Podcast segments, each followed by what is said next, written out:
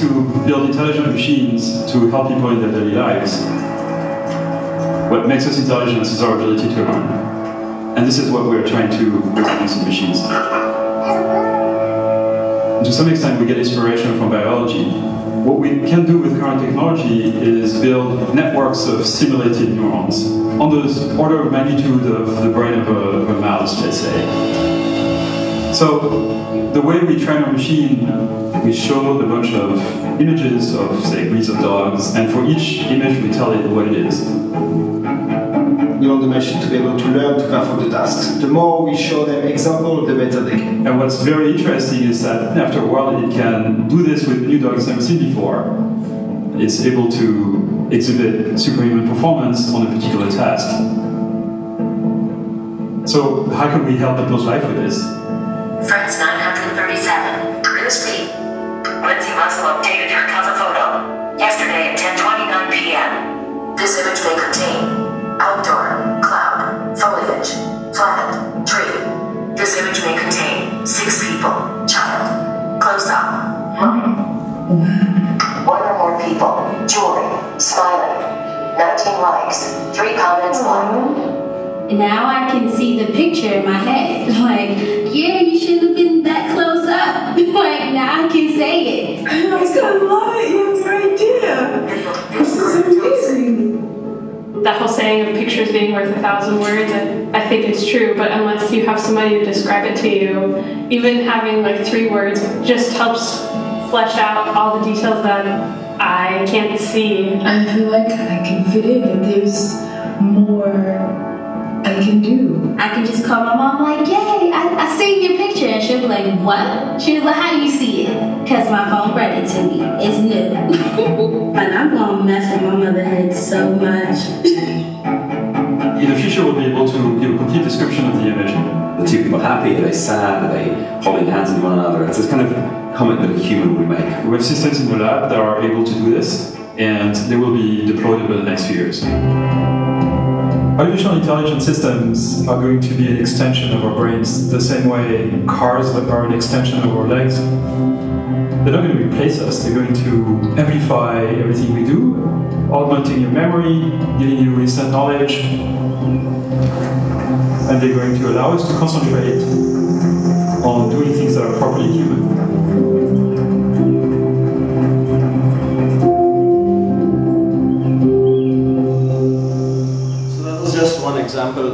How we are using AI research in the wild to help uh, uh, the billion users uh, who are using Facebook, some of them who are blind actually. So the mission for Facebook AI research is simple. We are trying to develop technology that give people super superpowers to communicate better, to understand the world around them in a better way. And in that process, we want to understand intelligence and make machines that are intelligent. So these are very broad uh, goals and very challenging goals, but that, that is what uh, the agenda for Facebook AI research is. So today I want to just touch base on one subtopic uh, that we are tackling in the, in the lab, uh, which is on computer vision.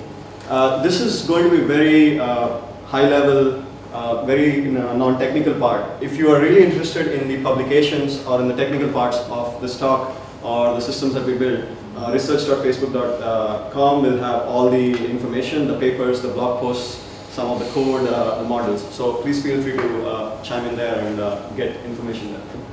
So in computer vision, the way I see it, there are three main things. Uh, the goal is obviously to unlock information from visual content, and we'll get to what I mean by that. Uh, we also want to, over time, deepen the level of understanding. What we mean by understanding today might be very simple tomorrow. That's been the case so far, uh, if you look back. And finally, uh, if you look at the current systems, you need to provide a lot of supervision uh, to these models, to these uh, methods. The idea is to get to, with all the obstructions in the world, get to the final solution. Uh,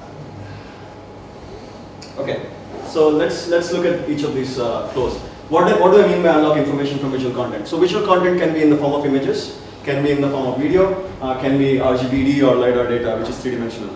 You want to uh, build building blocks for processing all these types of content uh, if you're a computer vision group.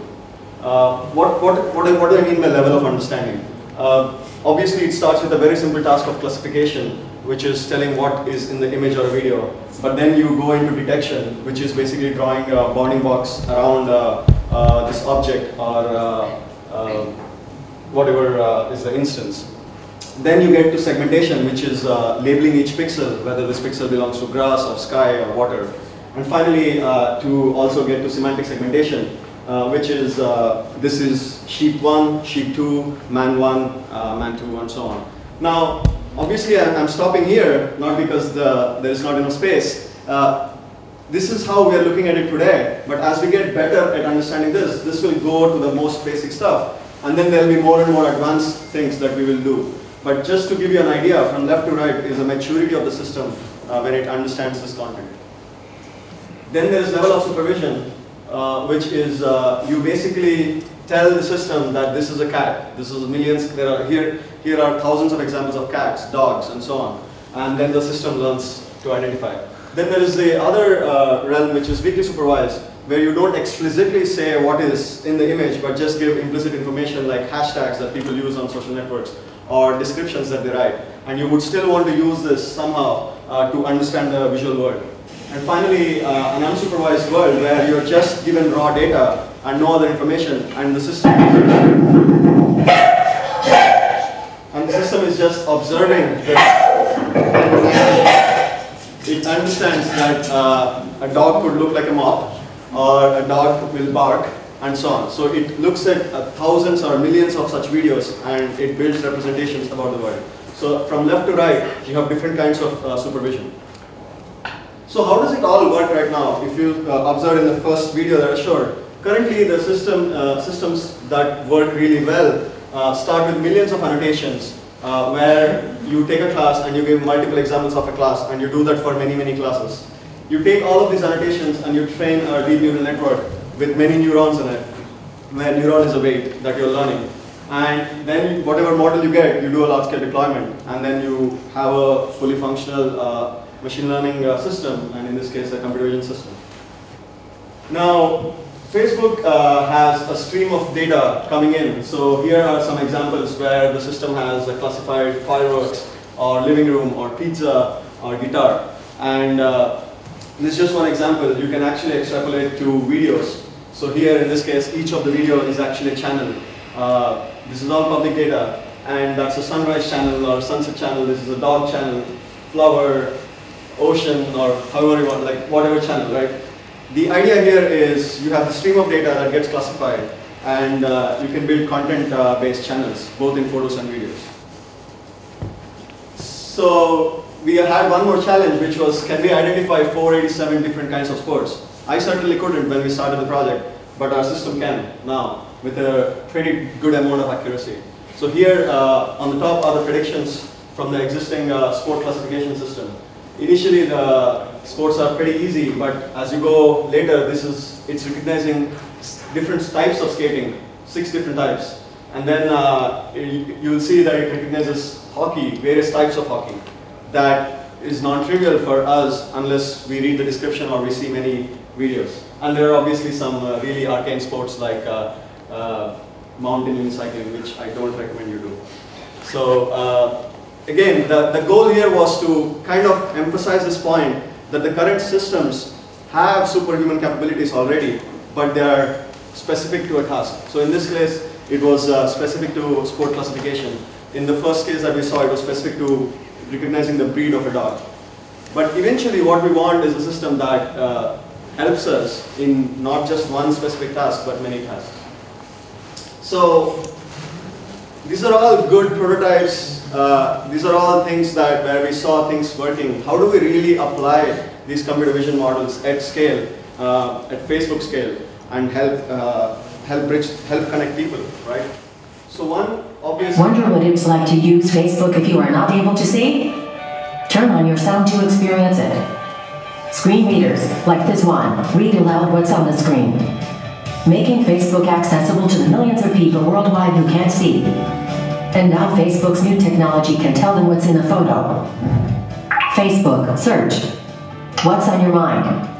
Xiaomi Wu, March 6 at 10.14 p.m. With my college buddies in my favorite place. Ready for a great weekend. Photo, Image may contain tree, sky, outdoor. Demetrix Sanders and seven others reacted. Hurt Pallery, March 6 at 7.48 p.m. Sunday Night Splurge. Photo. Image may contain pizza food. UN 17 others reacted. 13 comments, 2 shares. Peter Cuttle, March 6 at 4.22 p.m. We finally made it. Photo. Image may contain two people, smiling, sunglasses, sky, outdoor, water. Asked by Agarwal and 29 others reacted. Facebook's mission is to connect the world. And that goes for everyone. Was a baby step in some sense for us to bridge the gap between how we, who can see, uh, use Facebook and the people who actually can't see uh, want to experience Facebook. And over time, uh, we want to increase this capability. So this is already running in production and there are millions of people who are blind who use Facebook and the amount of reaction we got just with this simple feature is just mind-boggling. Uh, the, the kind of experience they have now with Facebook than previously is just totally different. You can imagine doing, doing this for videos, you can imagine doing this in a much richer way. So here is another example of where we're going to. So here it's a talking image where a blind person is now interacting with a smartphone which is touchscreen. Tree 1. Person 1. Tree 1. Snow. Person 1. Person 2. Lake. Person 3. Person 4. Tree 2. Snow. Person 4. Skis. You get the idea. So now you have this more richer information that the, this person can interact with in the system. What if you want more information? What if the information that is available, you have more questions? So the next thing that we are developing, uh, which hopefully we will be able to provide to everybody, is you can actually interact with the system. So here is an example of visual question answering, where you're actually asking questions about the photo, if you're a blind person, for example. Is there a baby in the photo? Yes, Where is the baby standing? bathroom, What is the baby doing? brushing teeth, So here, uh, there is speech recognition, there is the computer vision part, understanding uh, what the question is and connecting it to what it understands about the image, and then there is speech synthesis, uh, which is giving the answer back. All of these working in unison. And this is how, when we bring all of these technologies together, we'll be able to do really cool stuff. Now, obviously these questions are simple to us. We all know this because we can see it. But imagine you take any photo about, let's say I took a photo of Kremlin. This is, a, this is my first visit to Moscow. I don't know the history. I don't need to go and search for Kremlin. I can basically say, give me more information about what I'm seeing. And then if it recognizes Kremlin, and it recognizes, it gives you the history, and then I can keep asking more questions. Because it has built the knowledge about the world, it will be able to answer that question easily. So this, this is where we're going right? Another example is uh, uh, building population density maps. One of the core uh, Facebook's mission is to connect everybody on the planet. Now, if you look at the census data for developed countries, it's very clear that the government and the organizations know where the people are. This is the density, population density map that we currently have, that we had before Facebook started helping. Uh, here, the resolution at which we have the density map is this. So we know that there are these many million people uh, in roughly this area, but we actually don't know uh, at, in detail where they are and what's the distribution. So how do we help here? You can use the computer vision models to actually build a much higher resolution maps on the, on the right. So this is a map of India. The government of India had resolutions in that scale where they knew across this thousand plus thousand kilometers we have these 100,000 people who live. But beyond that, they don't have much other information. So we take satellite imagery and we actually build classifiers for detecting roofs and houses from satellite imagery using the same networks. And we use that, we apply that on new satellite imagery and now we know where the houses are. Uh, we can distinguish between houses from deserts, water, forests, and so on. So that is now used as a proxy to understand where people are in developing countries. This is really crucial because now we not only know where people live, so this is a map of uh, population density map of Egypt. And you can clearly see there are a lot of settlements around the Nile River. Uh, we knew this, but now we know with more accuracy. So when Facebook or any other company for that matter want to help connect these people or deploy systems, uh, could be drones, could be installing special hardware. They, they know where to invest, which location to invest in, which parts of the world to invest in to, to help connect them. So this is one example. I don't know how many of you know Sri Lanka. This is a map of Sri Lanka, which is much densely populated. Uh, and this is a map of South Africa. If you blindly uh, invest your energy uniformly, you would be losing, you would be doing an injustice to the people who are actually concentrated in specific areas. So using this population density maps, we are now able to provide customized solutions to high density areas and low density areas. So this is another application of using the same models that I talked about uh, for a different, uh, completely different solution, completely different problem. So there are two uh, uh specific uh, research areas that I and my group uh, focus on. One is representation learning and the other one is semantic segmentation. I just want to touch base on certain results. Again, uh, the idea is not to get too technical in this presentation. If anybody is interested, you should definitely check out the papers that we publish.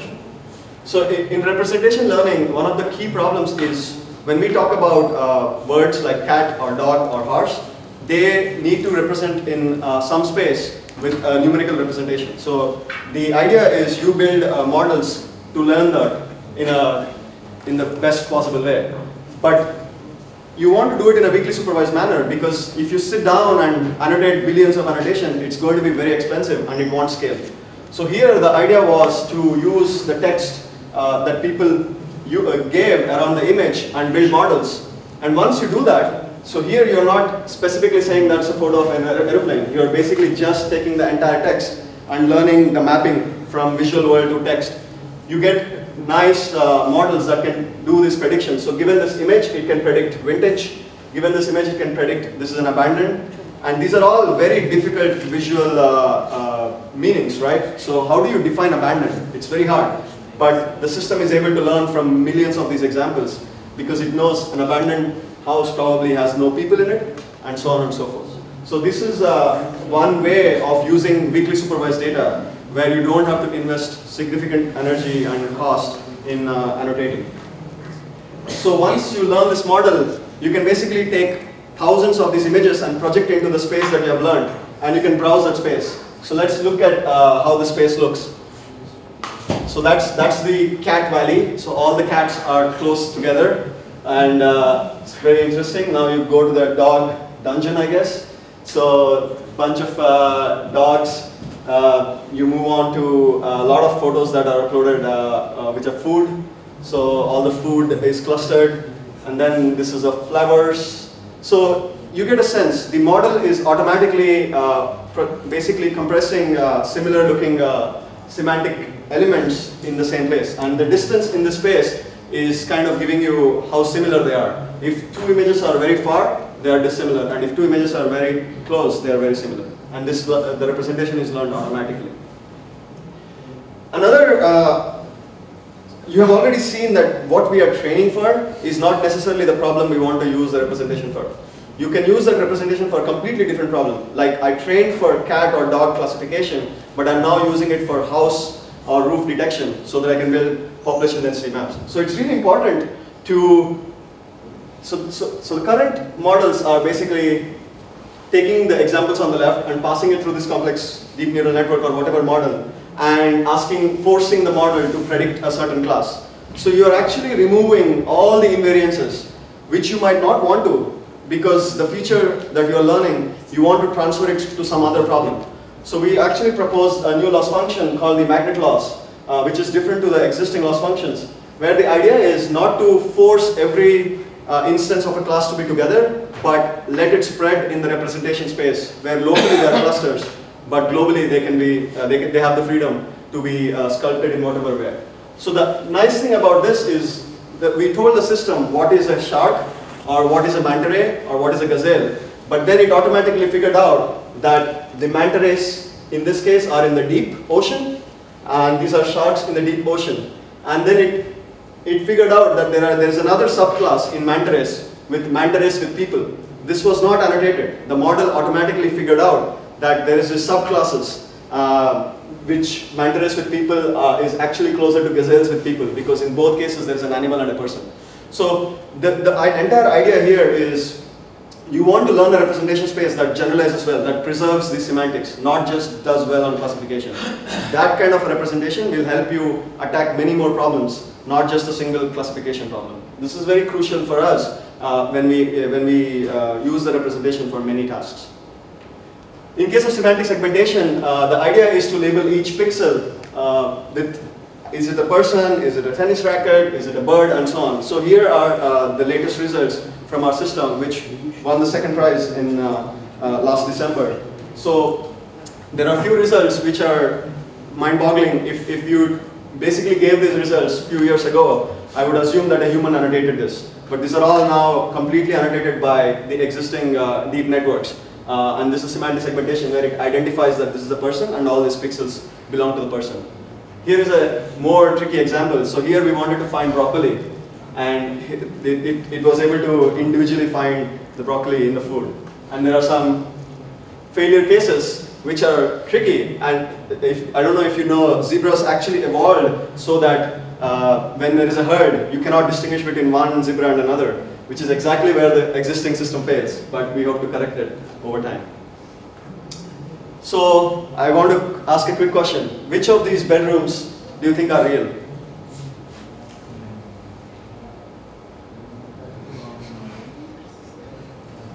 Anyone? No guesses? Yes? No? The top one, bottom one, left, right?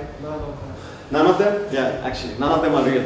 So all of these are actually generated uh, by uh, a machine. Uh, so these, we have, we have a lot of work at uh, Facebook AI Research on generative models. And uh, this is using a combination of uh, discriminative and generative models. It's called adversarial networks. You, can, you can read more about them. It's called the LAPGAN paper.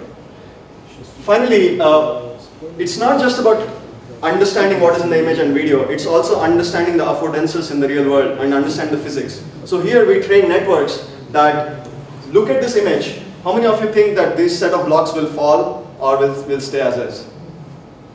So we, we have a network that we train uh, where it predicts, given the configuration of the blocks, uh, whether the blocks will fall or not. So this is complete end-to-end -end training where it just looks at the image and predicts with some probability whether the blocks will fall or not. And it's inherently learning Newtonian physics. So where are we? I, also want to put a plug for uh, Vision Labs who kindly invited me and uh, that's why I'm in Moscow uh, who did a fantastic job on providing the uh, OpenCV bindings for Torch. We use Torch for research purposes at Facebook AI Research. And uh, they built uh, some really cool uh, image classification, gender, age prediction, and uh, describing images, thanks to the bindings in OpenCV. So, just to wrap up, where are we going with all of this? I showed you a bunch of videos, demos, talked about some computer vision applications. The real goal for Facebook AI research is we believe uh, when you remove the mundane tasks and give superhuman powers, uh, we can do that with the help of AI. You don't want to think about mundane tasks. You want to use your brain for more smarter things, right? So uh, our goal is to, like, like Yann said in the video, we think of cars as power for our legs. It's, it's a, it's, it basically enables us to move fast. In the same way, we think of AI as an enabler uh, for us to think fast for us to do things that we wouldn't be able to do otherwise. I want to end uh, on that note. Thank you so much for listening.